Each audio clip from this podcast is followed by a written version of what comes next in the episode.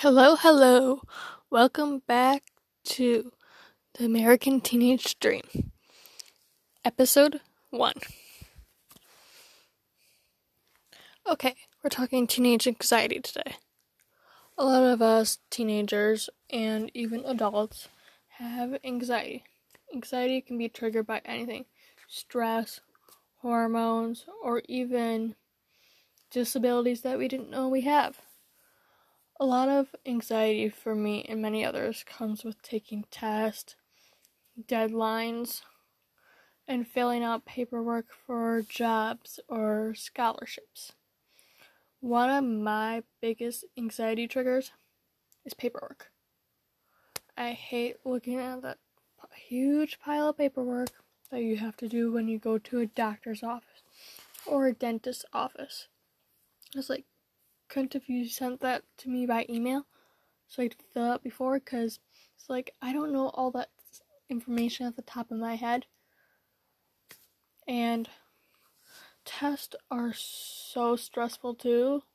It's like you have one hour, 40, one hour, which is one class period, which is 45 minutes. You have 45 minutes to f- do 120 questions or 200 questions. It's like you don't give us the time to do it, so our anxiety spikes and we start stressing. What teachers adults need to realize is what triggers our anxiety so they can help us. I know a lot of my friends they have anxiety medication because they get so anxious because no adults had tried to help them in the past and they can't control their anxiety because no one figured out that they had high functioning anxiety and that they needed help for it.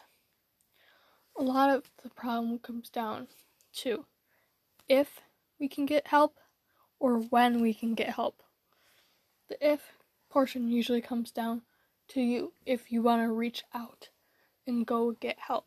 The when portion comes down to when you tell them. When is the appropriate time to act on telling them?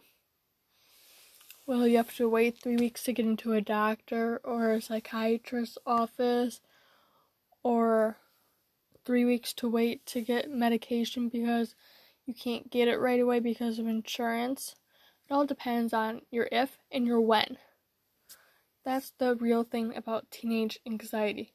You have to act on it soon because it can really harm people in the long run, depending on how bad their anxiety is.